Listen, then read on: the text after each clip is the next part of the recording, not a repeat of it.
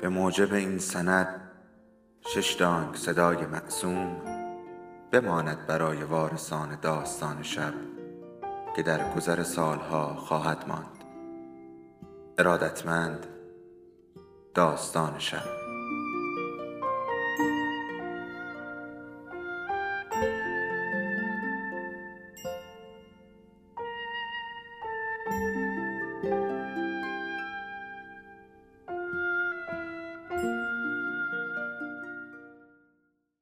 یکی بود یکی نبود.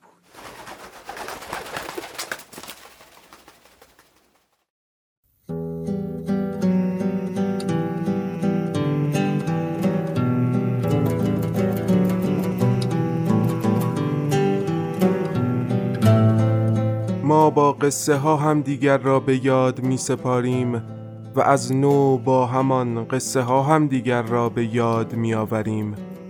حالا یکی از ما قصهش را بلند می‌خواند تا به یادش آوریم. سلام. اینجا داستان شب است و این صدای شماست.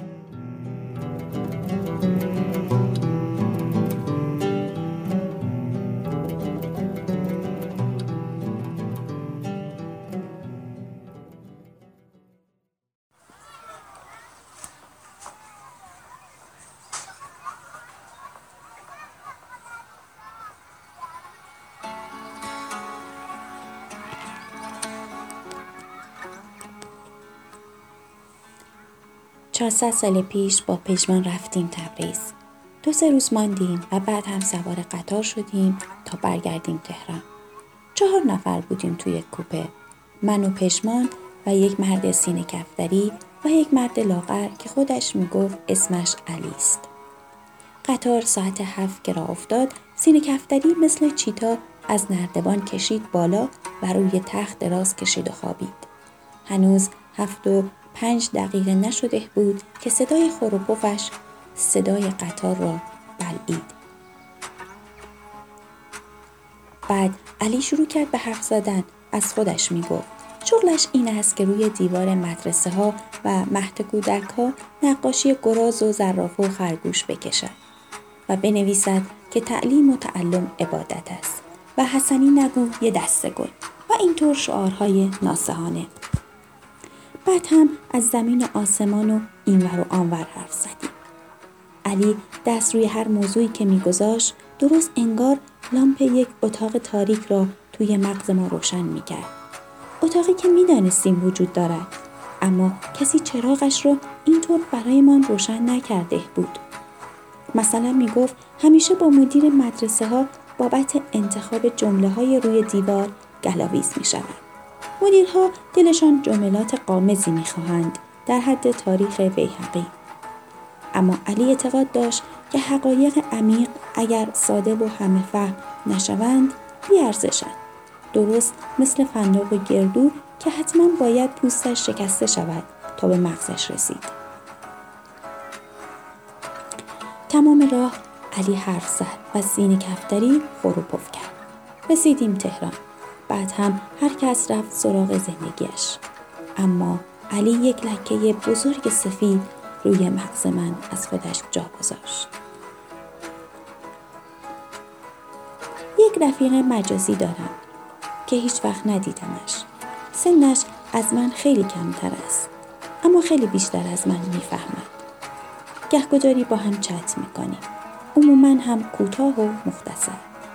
قشنگی ماجرا این است که موقع چت کردن مثل اینکه در محضر ملا صدرا نشسته باشم قلم و کاغذ می‌گیرم دستم و بعضی از حرفایش را می نویسم. یک بار برایم نوشت که بعضی از آدمها مثل جوهر میمانند.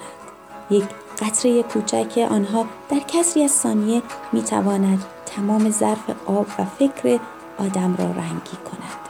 سیاه یا سفید یا هر رنگی فقط کافی است آدم کمی دچارشان بشود مثل علی. در عوض یک گروه از آدم ها مثل قلب سنگ میمانند. وقتی میافتند توی ظرف آدم هیچ اثری ندارند فقط جا را تنگ کنند و آدم را از ظرف خودش سرریز کنند درست مثل سینه کفتری که هیچ چیز جز صدای خور و پفش یادم نمانده است. امروز فکر کردم چقدر مهم است آدم جوهردار کنار هر کسی باشد. مثل علی یا همین رفیق مجازیم کسی که بعد از 400 سال یاد آدم بماند. لکه بزرگی که جایش روی ذهن آدم مانده باشد. چراغهایی که روشن کرده چراغهای بیمصرفی که خاموش کرده.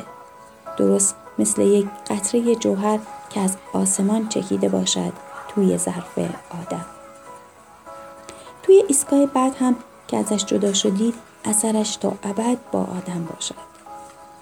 انسانهای اثر بخشی که یک قارچ از روحشان را موقع خداحافظی به آدم هدیه می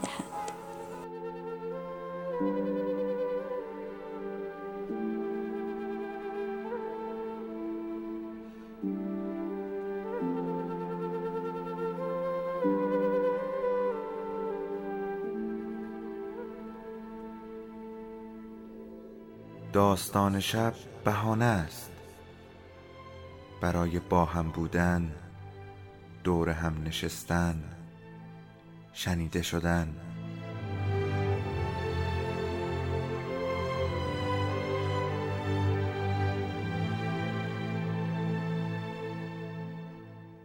صدای افسانه ها رو میشنویم.